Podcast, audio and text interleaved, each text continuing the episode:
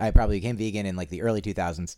And so I was like, "Do you have what do you have for like vegetable options?" And they're like, "I don't really know." And I was like, "What about this pasta? Could it just be without the meatballs, spaghetti without the meatballs?" And like, "Well, the the meat is in the sauce, so it would be just like plain dry spaghetti." And I was like, mm. and then I looked at the back, and I was like, "Oh, hey, uh, you have pizzas?" And they're like, "Yeah." And, and so they have. They're like, we don't really have vegetables, and I looked at the pizza toppings, and they had, you know, onions, mushrooms, uh, you know, olives, and uh, peppers, and I was like, you guys have vegetables, you just call them pizza toppings. Uh,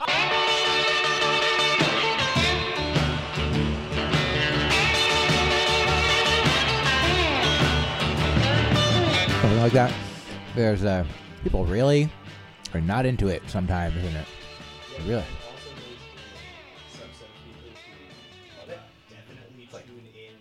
ASMR. Yeah, definitely tune in for the fact that it's the Gush Cast.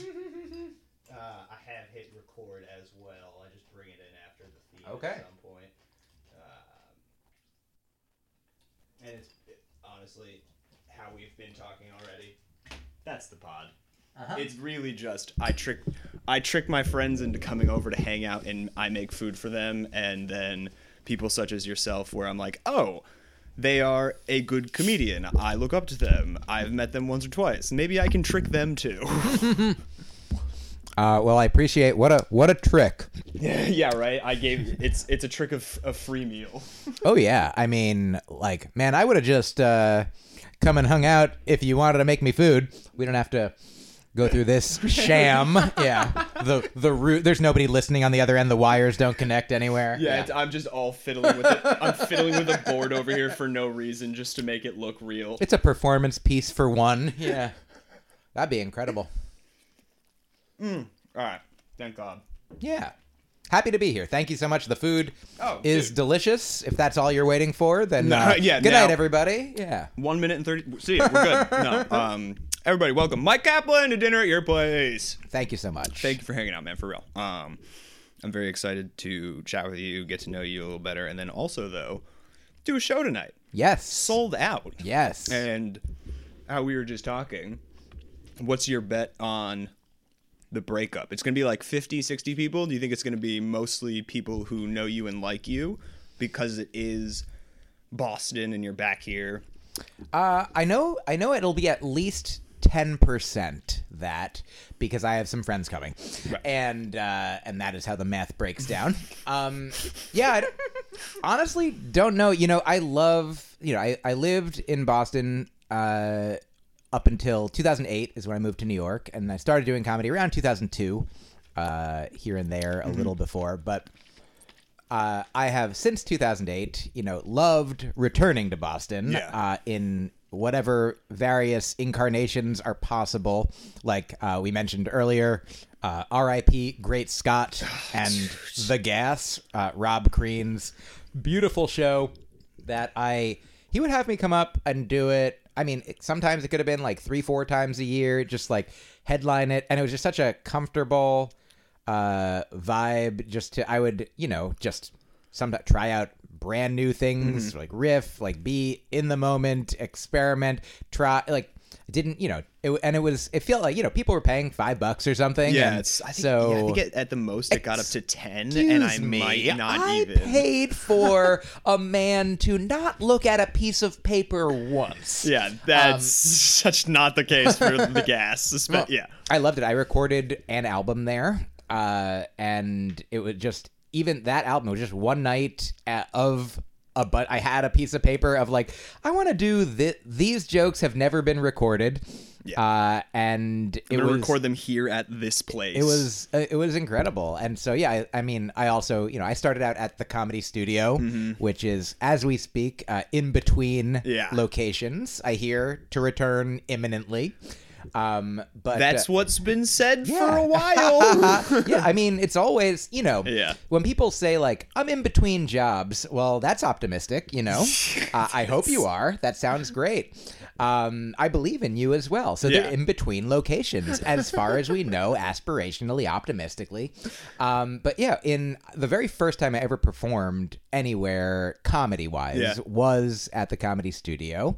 Uh, In been, 08 then, yeah? uh, oh, oh, 08 is when you moved, right? Yes. Okay. So I actually was on the comedy studio stage the first time in 1999, my senior year of college, uh, right when I turned 21, uh, and I I was aiming to do music as a career at that point. So uh, I had I called the number uh, that I found online by asking Jeeves or however you did it pre Google, Yahoo, Hotbot, etc. It might have been Ask Jeeves. It could have been.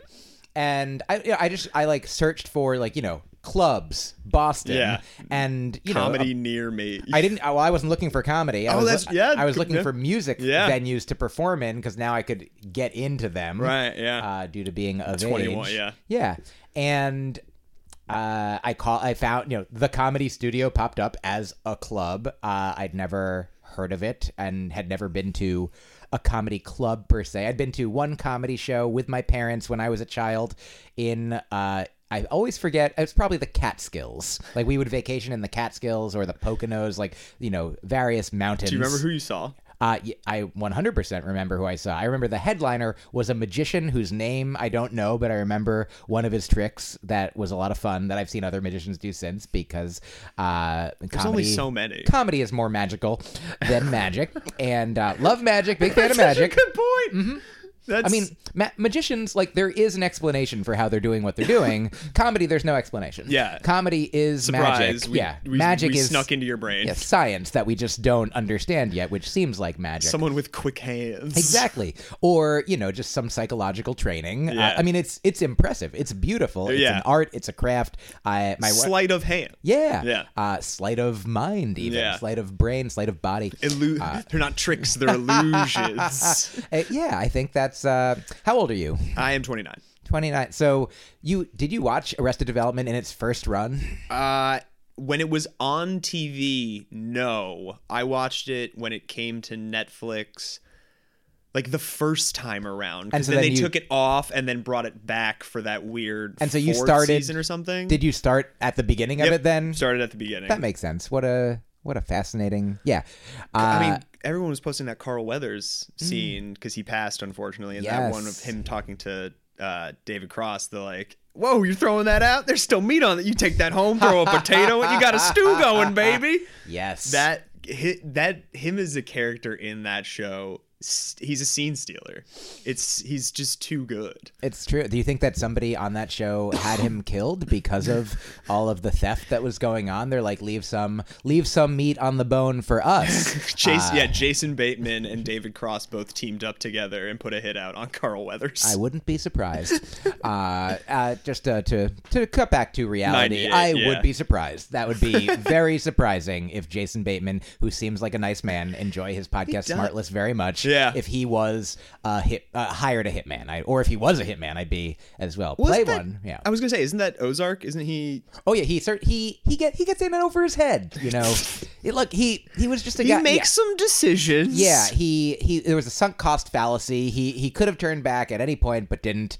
And yeah, he ended up look, I don't want to spoil anything, but yeah, I mean that was certainly uh a, a darker turn for his uh, for for a character uh, by sweet old sweet old Jason. I miss him from Valerie's Family, uh, a sitcom he was a child on in the eighties. Anyway, um, Back to 1999, we Yes. were looking for for looking for clubs. yes. So I found This Chinese restaurant that in the third floor does Uh, Yes. comedy. And so I called the number, and Rick Jenkins, the owner and at the time sole employee, employer, Yeah. operator, uh, answered the phone, and I said, uh, "Can I perform my songs?"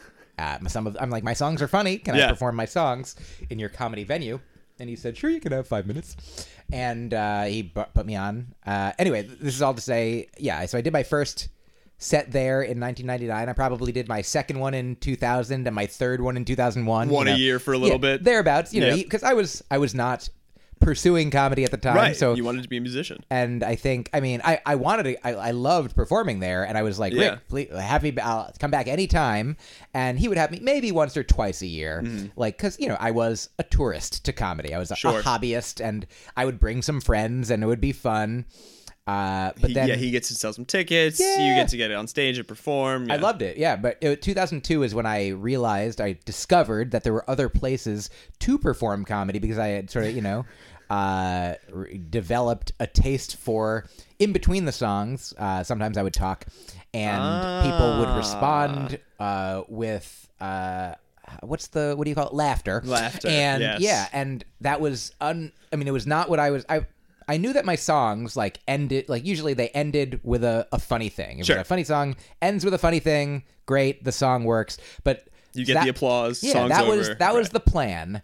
And then it was such a, a pleasant surprise when things people laughed at things that were not the planned and I was like, "Oh, maybe I could plan for people to laugh at other times." And so then I Ah. made some plans for people to laugh at other times and made the stretches in between songs longer and longer, made the songs shorter and shorter. Eventually, uh, I just No play, the, music. play the song at home, go out to the show, uh, do the show, only talking, then go home, play another song. So I always do it. Always play a song before I head out. It's not true, but what if it was?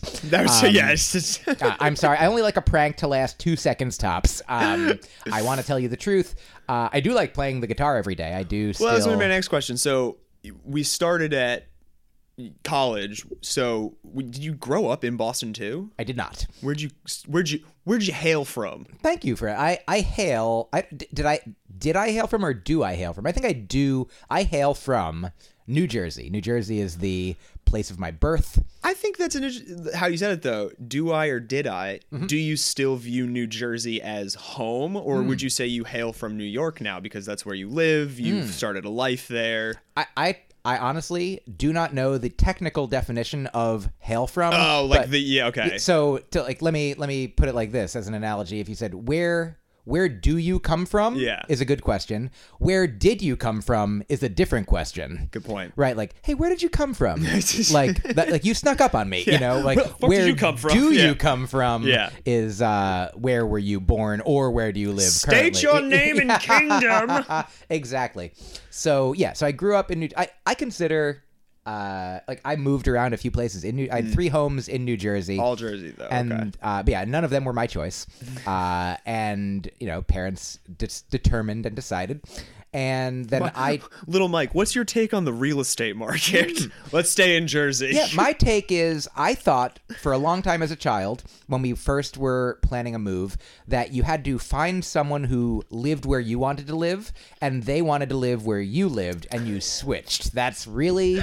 Uh, for I don't know how long I thought it, but I thought it for enough time to remember thinking it. It's a TLC show. It's Trading Spaces. Uh, yeah, never, never seen. I I came up with that in the '80s. Uh, didn't realize. Uh, but yeah, I thought that's yeah, yeah, yeah. You're moving, so you're just just switching just it up. trade houses. Like otherwise, how it's like some weird, you know, like Rube Goldberg machine. Like you move there, then they move there, then they move. What, wh- who's who's going where? What's happening? Uh, I don't know. I still don't really understand it, but uh, more like surreal estate market. Um, the the real estate market is a night. Surreal estate market. What kingdom do you hail from?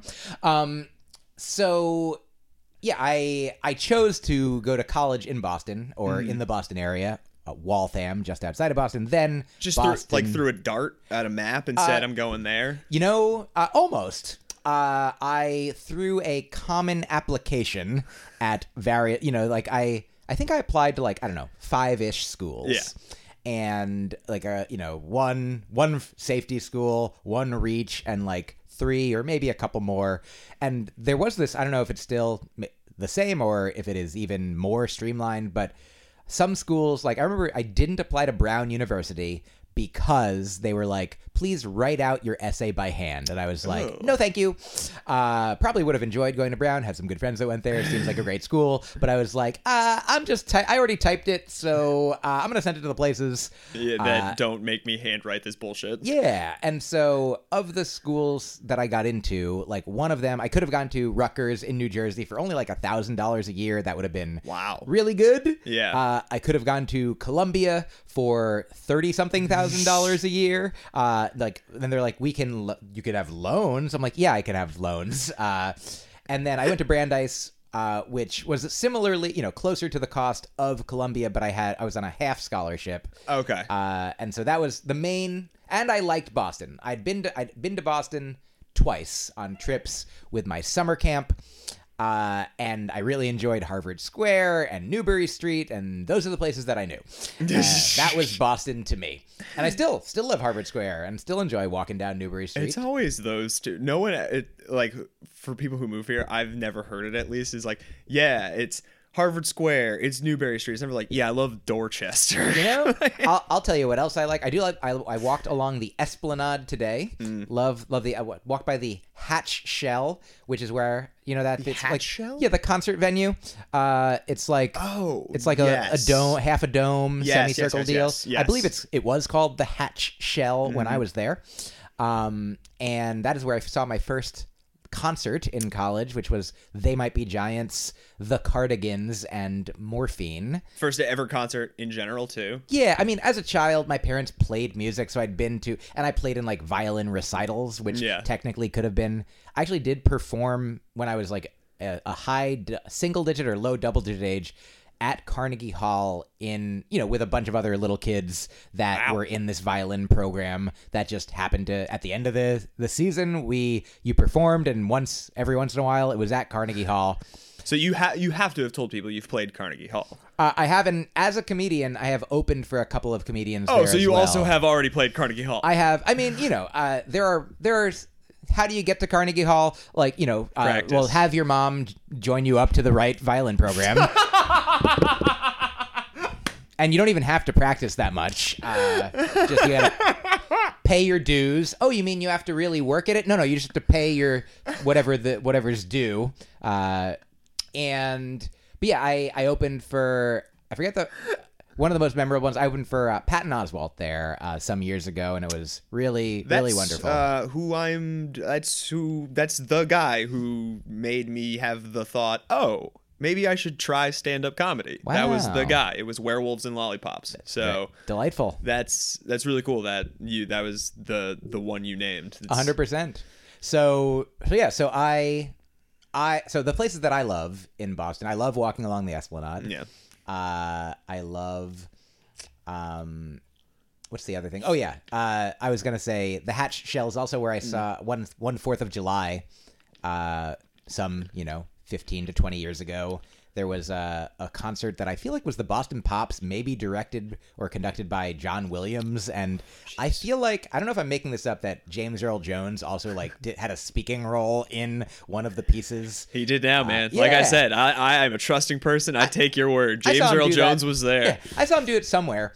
Um, and I also was on mushrooms, and Nice. it was just one a, a beautiful experience up Yeah. until a hundred thousand people are you know leaving, and I'm like, oh god, There's help- too many. Help me, help me, my friend. Yeah. and a friend. Let my me friend hold you. Renata helped me.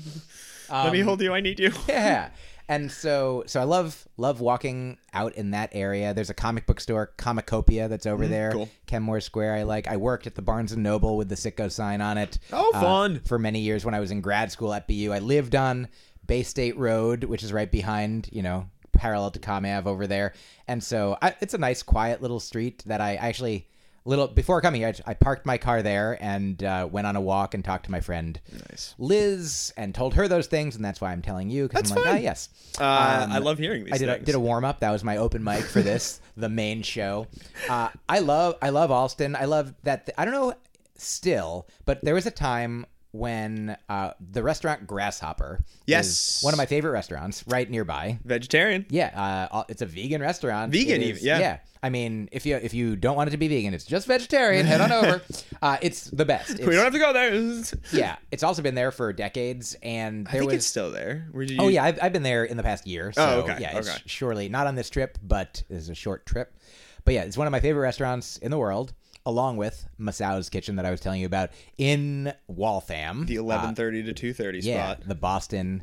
Uh, yeah, those are those are my two favorite restaurants in you know, certainly in the greater, you know, within within hundred or hundreds of miles from here. Was Masao was that also strict? Was that vegan or veg? It is, yeah. All that, yeah. Yeah, hundred percent. So before we, I want to totally Yeah. talk about that, but it seems also like music is very near and dear to your heart. Mm-hmm. That's what you grew up on. My parents were music teachers. Uh, From Ah. I mean, so was my grandfather, and I think my my other grand one other grandmother was. Uh, she was a teacher, and she, I know she played the piano. I don't know if she taught it, but a lot of music in my family. I was gonna say, was it all one instrument? Was it like we passed this piano down from generation to generation, or A fine question, and the answer is no. Um, my my grandfather, I forget everything that he played. He certainly played piano, and then some other Yeah. like wind instruments. Uh, my mom, her main instrument was trombone, and then like French horn, baritone horn, also a bunch of brass instruments. Though she also plays piano and taught piano lessons, as well as like she taught elementary school music, so she knew how to do a lot of a little bit. You know, she could. She was. Uh, Maybe smarter than a fifth grader at many in, many individual instruments. Yeah. Um, but just like she knew enough violin to help me get started, and then I I overtook her because she wasn't purely a violinist. but she just has Yeah. like a that savant attitude almost of like I, you know, I ha- I just pick up an instrument and Hmm. I know. She does have perfect pitch, my mom, uh, which is, uh, if you're not familiar, that uh, the way that you know you can look at this table and be like blue and yellow. She can hear a note and tell you what note it is. Damn. Um, so like you know, like sight, but for sound. Um, my dad, his ma- he was a high school band director when I was a kid, and his main instruments are, and he would teach clarinet, uh, saxophone, and flute. Uh, and then I was given the violin when I was four, in part, uh, not any of those other instruments, because the violin is an instrument that you can learn more easily earlier. Um, Like I think that some there's something about like they don't usually in school give you a wind instrument until uh, a later single digit age. Like you might be seven, eight, nine, or something. Yeah, I think it was it was fourth grade when I got my clarinet. So it was like eight or nine, something like that. Yeah, but so like year violin- three or four, or whatever. they and can sh- yeah you can do things with your hand they i started with uh, a real bow but not a real violin a re- it was uh, a ruler taped to like a frozen vegetable box just to learn how to hold it learn how to you know put it at rest position put it in you know uh, whatever the other thing is the active playing position oh my god! and- oh my! You just brought me back. Mm-hmm. So many years to band class with that of rest position, active position. I haven't thought about that since probably like eighth grade. yeah i don't even remember if active position is the name but It defi- sounds rest- like yeah. it though, for sure. I, I totally remember a teacher being like rest and then lit. Yeah. Oh yeah, rest position Yeah. for sure. That was that was it. And uh, yeah, so I played the violin from age four. Uh, went to lessons every day for most of my childhood. Also went every Saturday to a. We lived in New Jersey, and we would drive into usually Queens, uh, New York, to Shout for out me to- Queens. we love Yeah. Queens on this pod. That's where my mom Absolutely. lived. We're Ah. big we're big Queens people on this pod. My dad grew up in Queens as well. Yeah. Yeah. Um, and so that's I would go to at they would have like at a college like a program, a music program for kids every Saturday, and then there were some other ones. There was another one in another part of New York, but uh, pretty much it was like music was the religion of my home. Like religion, you know, we were like culturally Jewish, secular for the most part. Like I I had a bar mitzvah. It wasn't. I I could have quit uh, religious school if I wanted to. I was not. I could not quit Interesting. So uh, that's what music. My mom especially was like, you know, wanted me to love it. Yeah. And uh, I don't know if you know about how it works when you uh, mandate, when you force. When Oh, yeah. You, you know, it really, it all, it really kicks it into high gear. It really makes it work.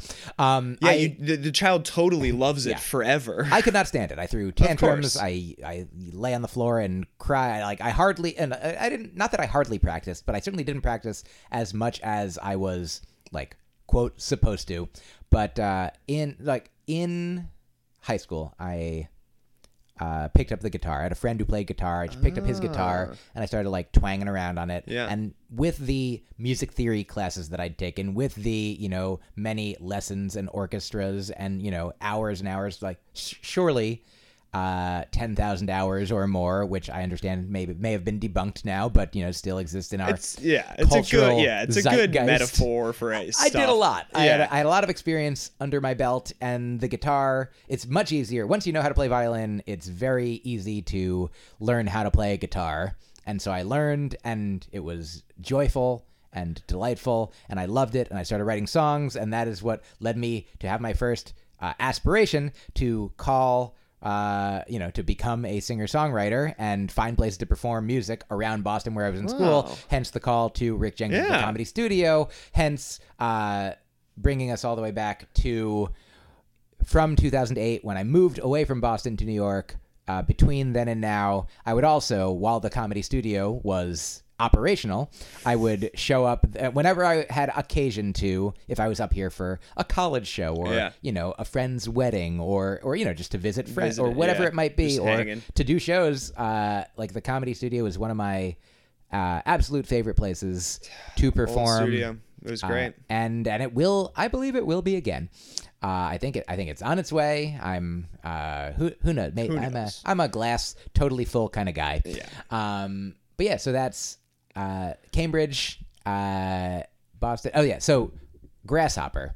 Oh my Uh, god, that's right. I was gonna say grasshopper pocket that real quick. When you, I want to jump back for a second. When you picked up the guitar, was that too much of a step outside of the box that your musical mother had created for you, and she was mad even about that, or was she still like she was like, okay, at least it's still music. It's not what I picked for him.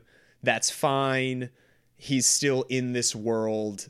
I'll accept it. Or was she like, no, you put that fucking guitar down now. You pick up the other strings that I chose for you. Uh, of those, uh, it was she was happy that I. She is thrilled that I love music. I mean, she Mm-hmm. really she loves it so much. It is like it is a language that you know Absolutely. that she speaks and loves and has you know since she was a child. Yeah. and you She know wants to share it with you. she I totally, I to totally, yeah. it comes off poorly, but when parents are like, how you, you know, like forcing it upon their, like, in theory, it comes from a good place of, I love this thing. I want my offspring who I created to love it as well. But it is so overbearing instead of how the parent found it themselves of like, oh, I just naturally stumbled upon this, whereas I'm going to throw it at them, the child, instead of letting them naturally find it. Yeah, and sometimes you know uh, a child might like if I had children, which I do not, and uh, Mm-hmm. Never do? specifically plan to, but uh, Retweet. Same.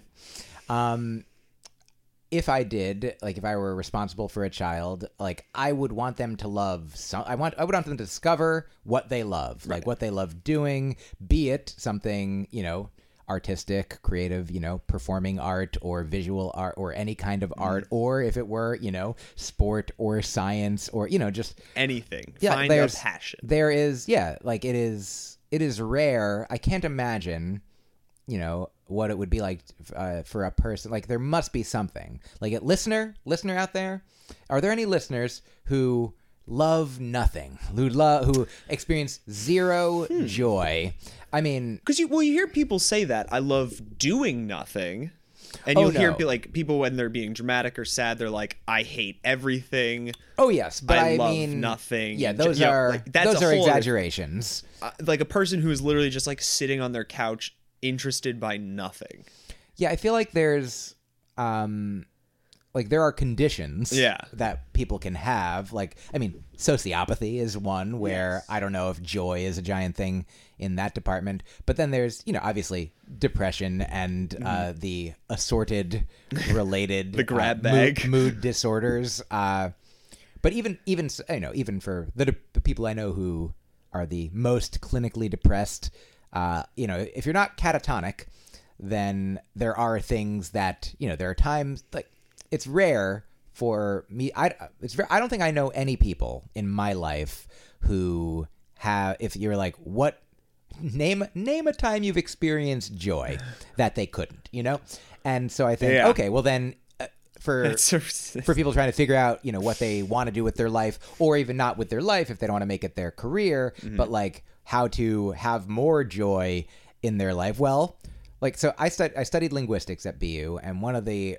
a powerful like paradigm that I I gleaned from and that was grad school also, right? Just because. Brandeis was under BU. Okay, so you're studying linguistics. Yes, this is my overgrad. um, and so sometimes a, a joke that I tell, uh, but it is the truth essentially. I will I will take out the joking parts, but uh, sometimes people, when they hear that I studied linguistics, which is the study of languages, Mm. they will say things like, "Oh no, please don't correct my grammar." You know, like you know, like if you meet a psychologist, they're like, "Oh, please don't don't ther- psychoanalyze yeah. me." Well, now I am, and uh, can't can't help it. Yeah. uh, like please don't look at. You're now blue- manually breathing. It's one of those deals where like don't you know don't Yeah. force blink. It's like fuck now I have to force blink. Yeah, uh, and so Hey listener, you're now manually breathing. the reality of uh, of you know the kind of the whole deal of linguistics is that it is descriptive rather than prescriptive. It is not about prescribing the way that people should speak. It is about describing the way that people do speak. Uh, so, like one of the first classes I took in linguistics was uh, it's called like the grammar of English or the structure of grammar. Yeah. And the teacher said, like, on the first day, she's like, I don't care if you say ain't or split infinitives or end a sentence with a preposition or spell things correctly because it's not about, it's not grammar. Like, linguistics is not, uh, it's about the way that a baby, you know, people grow up without knowing how to read and yet they can speak and the way that they speak is governed by linguistic rules that nobody taught them.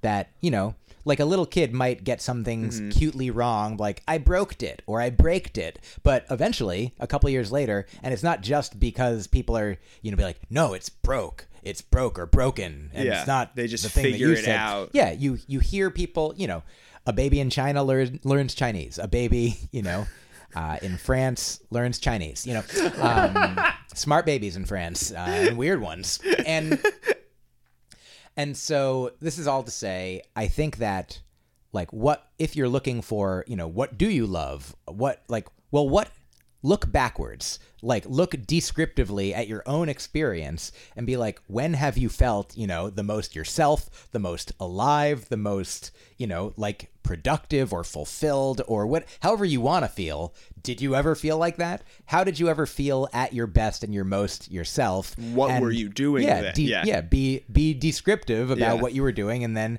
strive to you know uh, replicate that if you wish and so that is how i found myself i mean loving the guitar. I was just like "Doo, doo, doo, oh hey this is amazing. That's how i found myself. I i sort of descriptively like I've gotten to comedy uh again the joke version is because i was trying to do music and i found myself on stage saying things Yeah. that people laughed i was discovering i was like oh like people like when when did you know that you wanted to do comedy? I was like it was a little bit after i had begun doing comedy Uh, I was about to say you're on stage yeah and the comedy itself is what you're not there to do, which No, is I so interesting. And i wasn't there just, to do comedy You deconstructed, you described, you just went backwards Yes. and realized that that those the 20 seconds or whatever it amounted to in your five minute set Yeah. that you were just riffing and having fun. That's what mattered. And then you just totally flipped it. Yes. And now music, do you still play? Do you still fiddle with the guitar at all? not on stage frequently I, I personal life. I Oh, did, at home, yeah. yeah. I have it out. Uh, it's uh, on a on a stand, accessible from where I, if I'm at home, where I sit most of the time, and so I strive. My, I lo- I love to play it every day, uh, every day that I can. Yeah. every day that I'm there. It's one of those. Even for just you know a few plunks. You know. Yeah. Have, have you read Atomic Habits? I have not. No, that seems James intriguing. Clear. Though. It's uh, it's great. It's uh, it, I believe it was the best-selling book in the world, maybe on Amazon, like Yeah. in 2023 and I think 2021. Uh, it's great. One of the things that it it talks about is, uh, I mean, it's about developing and maintaining good habits or habits that you want to. You know, you want to exercise more. It'll be like, don't have like, don't start with lofty goals. Be like, Right. start with like a thing that's attainable. A like if- walk. yeah, or literally one push up.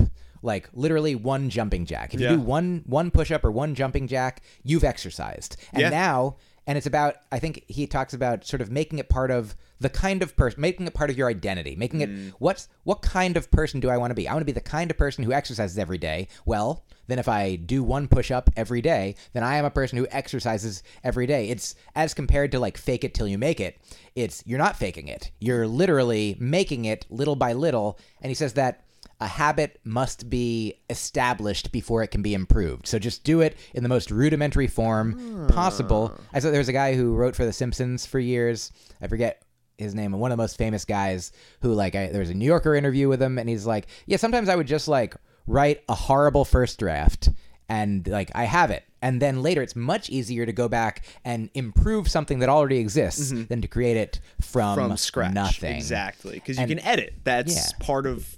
Somebody asked me last night. They were like, "How do you write a joke?" And I was like, "Okay, you know that funny story that you go to all the time. Like, what's your what's your favorite funny story?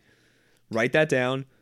How you tell it. How you get the laughs, and then." Just reread it a ton and be like, oh, I can add a funny part here that I've never thought about. Oh yeah. I, I, mean can cut that line that doesn't really add anything. Yeah, and then you do that 10 times, yeah. you have a joke. And Yeah. he's like, it's that, just that? I was like, yeah, no, it's it's hard, but yeah, that's kind of it in a way. Like, Yeah, a it's certain type of joke, yeah, but it's I mean, you can do it your own way. Right. That is absolutely that's what it's, that's then That's the habit that you build on. way, You can yeah. Mm-hmm. break, but you know, that's the, how you said you can't expand on a habit until you have the habit. Exactly.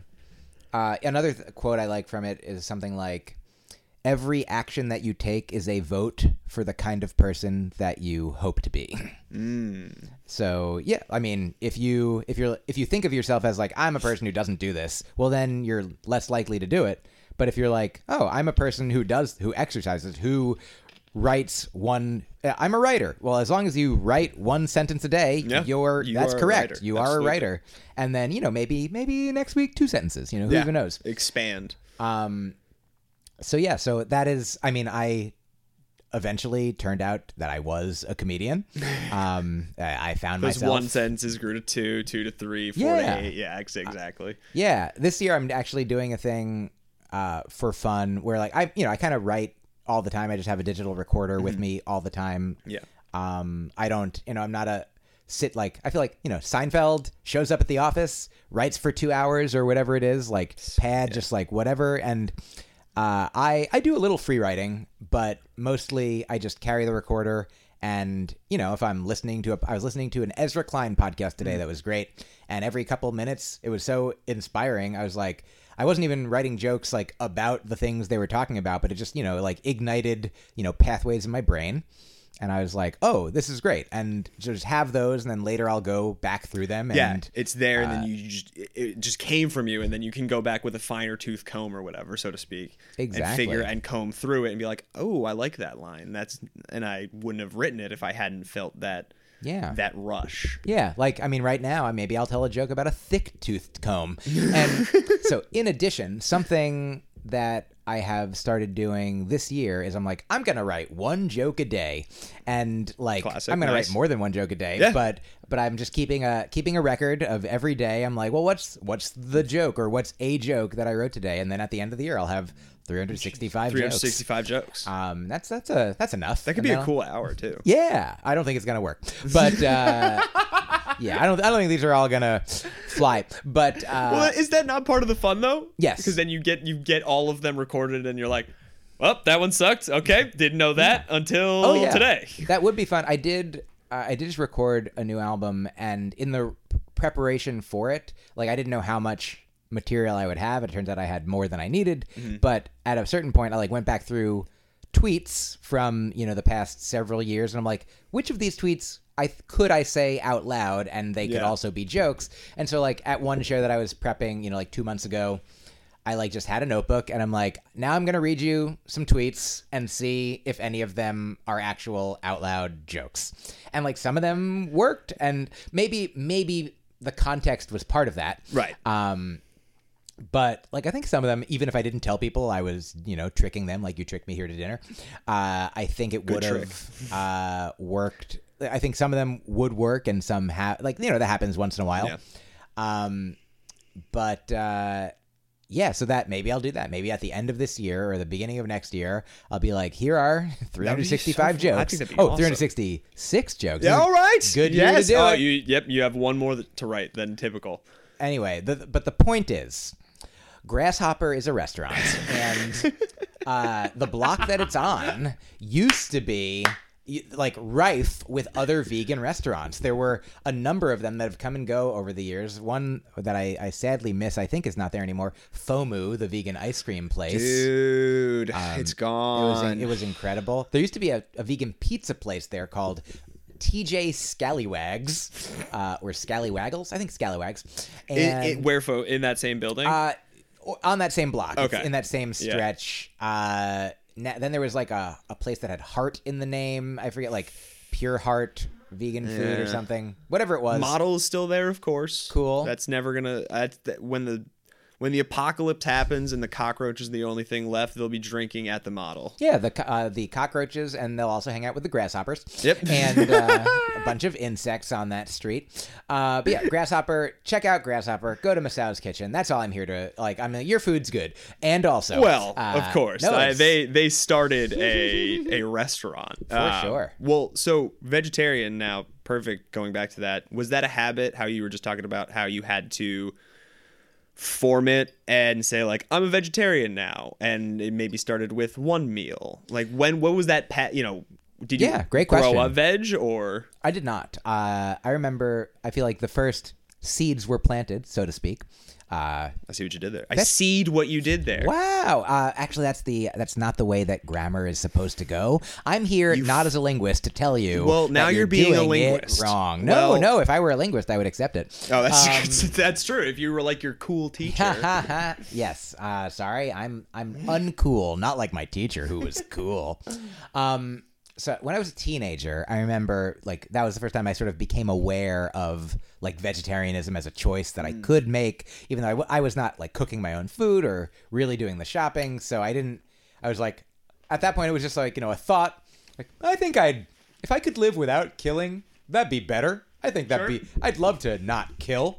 So uh, even if you're not doing the killing itself, you still are feeling like I'm taking part in it Oh, versus oh, like yes. this is sustenance. Yeah, I uh, like the fact that uh, somebody else did the killing of the cow or the chicken or whatever it was. Like it's still being killed, Yep. and and also like eventually I learned about you know the horrors of factory farming. So it even became like not like the killing was not the worst part of it. You know the How they kill the suffering. Yeah. I mean, not even how they kill it, but how they treat the animals while they live in, you know, how they live and then how they kill. Just Yeah. the whole thing is fucked. Yeah, yeah, yeah. No, no good. Uh, you know, even places that purport to be quote free range or what Mm-hmm. have you could mean there's just you know a uh, a tiny window in the top corner of the murder floor. Their you know? cell, yeah. yeah.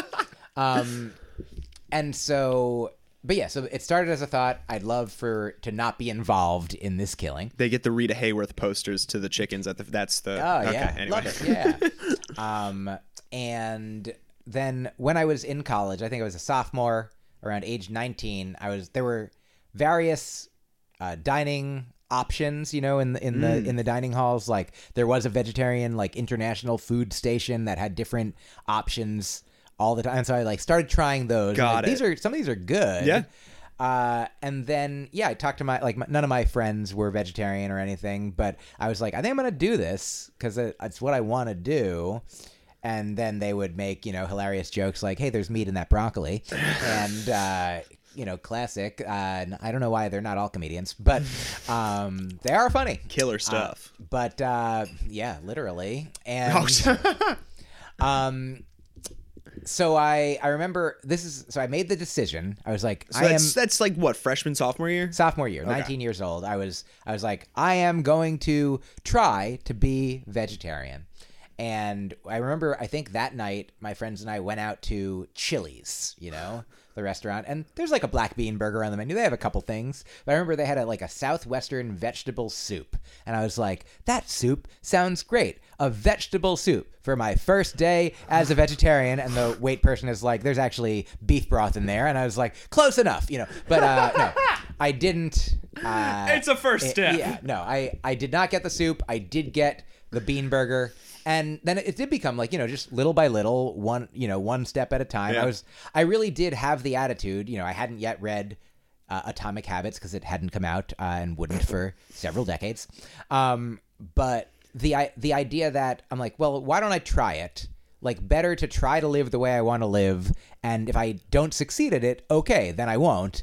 But what if I do? Like, and that, I feel like that's like a broader message for like Absolutely. like That's there's a- no guarantee that you're going you can't guarantee any particular outcome just by trying but you can guarantee you won't get that outcome if you don't try uh, There's always the what if. yeah i mean uh, and but if you if you try then you know there's Yeah. no what if you're like i can't do it or i can do it you know whichever one. And one things might take multiple tries, though. Also, Absolutely.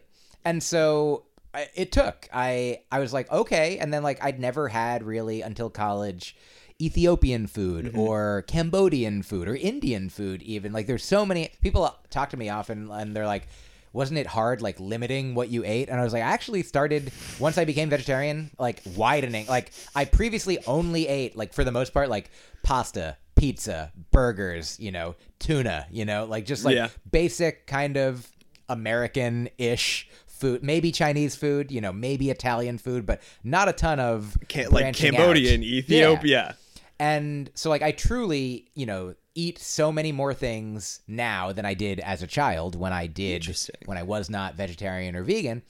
And and then a couple years later, so that it worked. Uh, Mm-hmm. It stuck. It was easy enough to do. Like I thought it would be hard. I understand when people are like I can never do it. Like Yeah. I, I, mean, thought also, that. Not to jump in here, but 1997, you're 19 years old. Mm-hmm. Like, that combined 19, are- you know, it's a tough change to make. And then also, though, I feel like with that now, you know, there's more about veganism, veget- just health and stuff. But like, I feel like when I was, you know, growing up in the early 2000s, even if someone, an adult said they were vegetarian or whatever, other adults, people reacted of like, that fucking weirdo. What the? That's so new wave. Oh yeah, not like today. Uh, but yeah, no, Well, I, I understand what yeah, you're saying. it's- Yes, yes. it's, it's there's a per, waves of progress that are happening. Um, but yeah, back then it was uh, the only vegan restaurant was Grasshopper, and I mean probably uh, there were- there were some other ones. I mean the term vegan I think was coined in like 1944. Really? And I know some people. I've met some people over the years who've been vegan since you know like the 80s or Wow. Yeah. Um, even you know like comedian Dick Gregory, uh, who was uh, an activist, you know, uh, and wonderful, you know, like intersectional justice, you know, seeker uh, in the '60s. Um, like really understood at the time sort of the the common struggle for you know civil rights for black people for uh, all marginalized people for women for animals you Yeah, know wow. for Really ahead of the curve. yeah. Um, so it's been out there, but yeah, I, yeah, it, it really. It's a here's a joke, you know, when people say like, "Is wasn't it hard? Isn't it hard on the road to find Well, that was my vegan question, food?" yeah. And like, there's always, you know, a Chipotle. Uh, that has you know some vegetable options. There's always an Asian restaurant that has the like you know like even worst case like there's always a supermarket with produce, uh, you know, and uh, or you know there's a local park where you can graze on the grass. You know that's truly there always is something somewhere. Something, Even yeah. in mid mid 2000s, I was on a road trip with a buddy, and we went through uh, like sort of rural Louisiana. And we stopped at a restaurant, and they didn't have anything vegetarian on the menu. I was just vegetarian at the time. Wait, was I vegan? I don't know. I think I probably was vegan at that time. Yeah, I probably became vegan in like the early 2000s. And so I was like, "Do you have what do you have for like vegetable options?" And they're like, "I don't really know." And I was like, "What about this pasta? Could it just be without the meatballs? Spaghetti without the meatballs?" And they're like, "Well, the the meat is in the sauce, so it would be just like plain dry spaghetti." And I was like, mm. "And then I looked at the back, and I was like, "Oh, hey, uh, you have pizzas?" And they're like, "Yeah." And, and so they have they're like, we don't really have vegetables. And I looked at the pizza toppings, and they had, you know, onions, mushrooms, uh, you know, olives, and uh, peppers. And I was like, you guys have vegetables. You just call them pizza toppings. Uh, um, That's what Louisiana. and so uh, I was able to eat there. And, you know, well, you know, sometimes it takes a little planning, but for the most part, most cities these days, most you know, uh, there's there's places. Anyway, uh, and if there aren't, everybody just come to Grasshopper.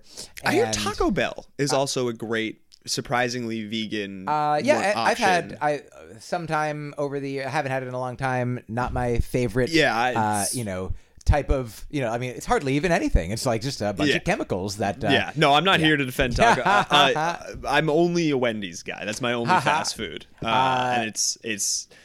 But yeah, it's it's very so. I'm It's, cutting it. uh, I had a similar like hump to get over in my mind when when becoming vegan, like similar to becoming a vegetarian. I'm like, okay, well, this is the joke that I would that I told about it for years. Is uh, you know, when I was like, if I'm gonna be vegan, like which you know aligns with like because you know the meat and dairy industries are interlinked. There's no way to get meat without also having cows that give you know it's the it's the Oh, same Jesus, the same wow. system. Um, and so I was like, that's not the joke. That's uh, hilarious. That's what I was gonna say. I was Uh, like, that part. Where's the Uh, punch, Myq? Goodbye. You know, just uh, just sit with that. Uh, this is my nanette, and uh, I would say, you know, like, well, okay, if I'm gonna become vegan, I'm gonna have to learn. I, I have to like, I'm gonna have to read a lot of information. Yeah. I'm gonna have to ask a lot of questions. I'm gonna have to be really annoying, and then I was like, wait, I love doing all those things. So, uh, This truly- is perfect for yeah, me. I mean, honestly, now it's it it doesn't take work to maintain it. It- right, because it's now an atomic habit. I yeah, it 100%. Look at you listening and demonstrating that you listened by using back the things that you listened to. Uh yeah, so that's another place in Boston that I like is the uh the vegan district uh of Grasshopper. When was the last time you had meat? When, have you broken edge for anything, or just No, I mean, I like maybe accidentally every once in a while if somebody's like, "Oh no, you I, I we thought that, you know, Yeah. but I I couldn't nothing has made you say like, No. oh, give me that lamb lollipop or you know something like that? no, you know, I, I really, you know, I don't mean to uh, make anyone feel any way, but truly, it's the the reason that I'm doing it is uh, because of the, I want to treat you know all sentient beings with Yeah. as much uh, kindness as possible, and so like you're probably, I mean, we talked about this. Uh, I think off mic that when you invite people to your home uh, for this podcast to serve them a meal, you know, uh, if they don't know you, like perhaps they are uh, not, you know, like they're optimistic that you're not going to be poisoning them and murdering them. That's that's the plan. yeah, yeah, yeah. And so far, I have eaten your food and haven't died, and don't. I mean, It just and- hasn't kicked in yet. and never will. Um, I hope your food has immortality juice in it. but this is all to say, it seems to me that you're not a murderer. no, So not at what- all. if I were to ask you, like, so, but, but do you ever slip? Like, what if you do you ever you ever feel like you you know what if you really wanna you know? I that's a good point. Now I see how you put it that way. Yes.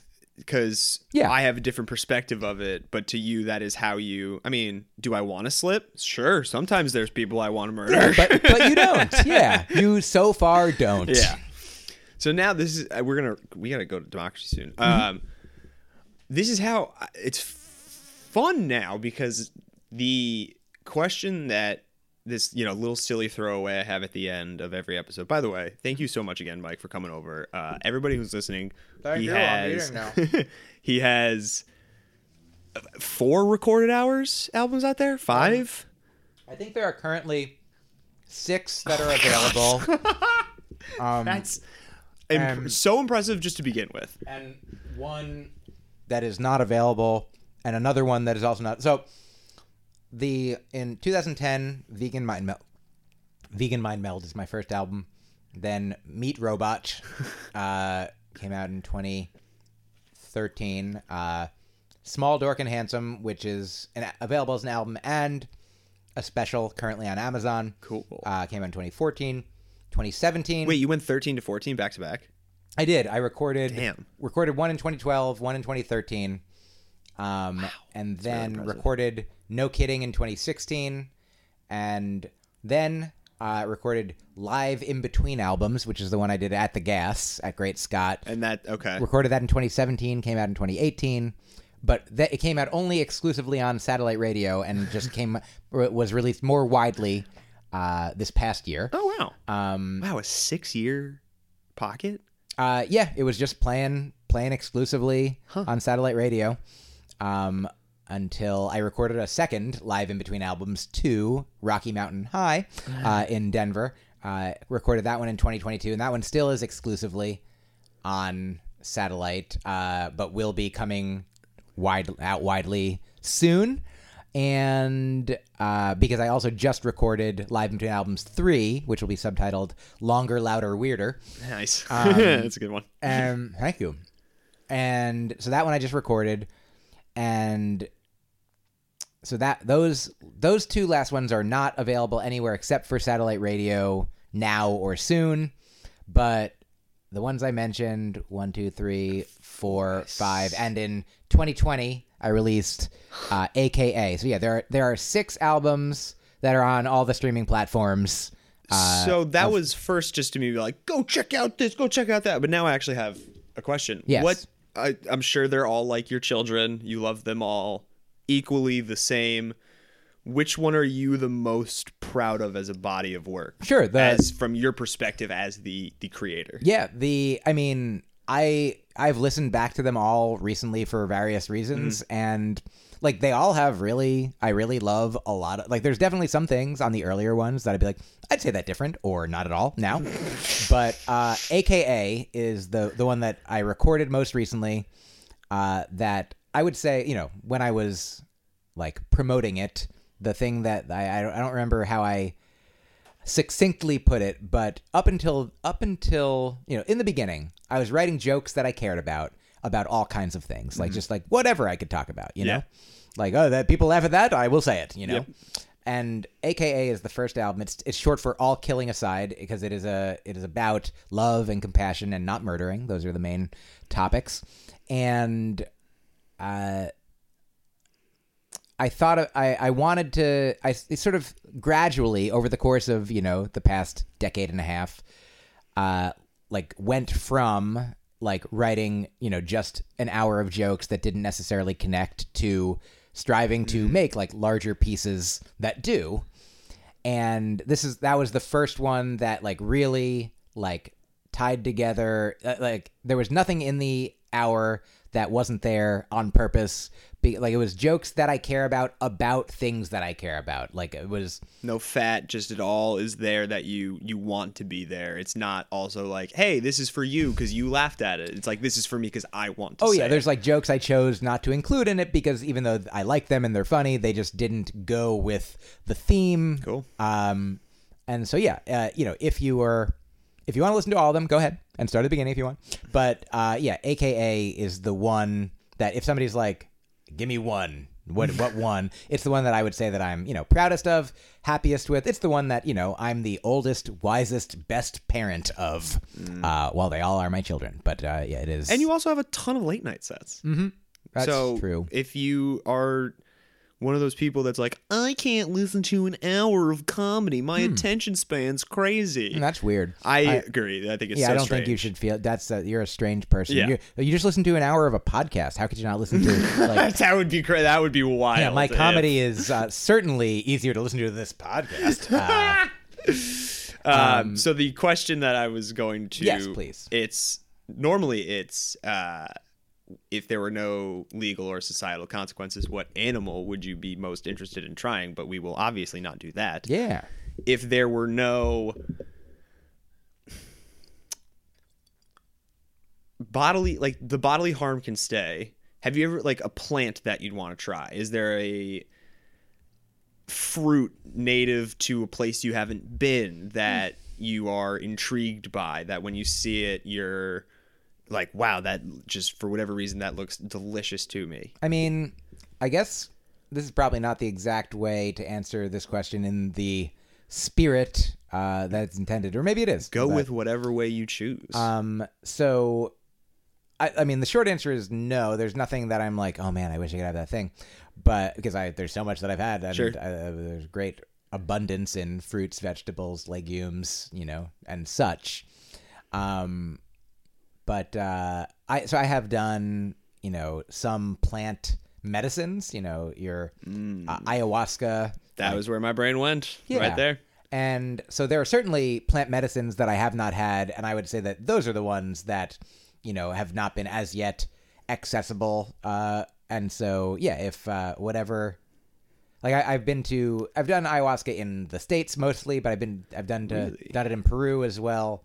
And there was another San Pedro uh, is another plant medicine that we did once in that in the week of ayahuasca ceremonies, and so there's like all these different you know plants that uh, these you know folks in in the various jungles of South America have you know cultivated, and uh, there are have their own culture around like kind of their own religion in the sense of this is the healing yeah, and I mean it's it is medicine. Uh, absolutely. it no this is very yeah. pro psilocybin pro psychedelic. So yeah, I uh, I would say yeah that I don't, may, I don't even maybe know like there's one that I've heard of I've heard of iboga, uh, ibogaine is a that did that arguably made me more confused one of it's one of the as I understand it most intense psychedelic experiences that you can have. I don't even know maybe psychedelic isn't the right word, but it's like like ayahuasca and DMT are one thing, and I- iboga, as I understand it, like it's really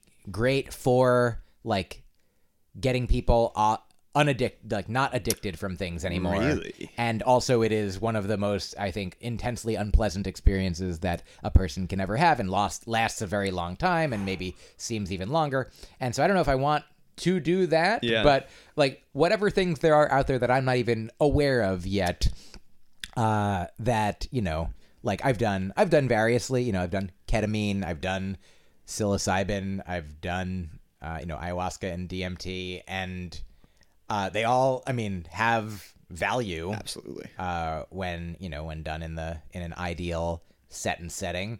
Um, so yeah, I I assume, but yeah, I, I- the answer is whatever Yeah. comes your way in that sense of yeah. I'll say eastern medicine herbal medicine wha- I, yeah. well, I don't think you could say western medicine for shrooms at all for sure No, even though it is the you know South America is in the Western Hemisphere, uh, so ayahuasca is part of Western medicine. Um, yeah i guess when you tech on a technicality yeah. Um, this is all to say, uh, like the Dalai Lama once answered a question uh, by saying, like, "That's a good question," and the answer is very simple. I don't know. So, uh, yeah, I'll say, you know, who am I to say uh, differently than the Dalai Lama? I am, well, I am different, so I said a lot more.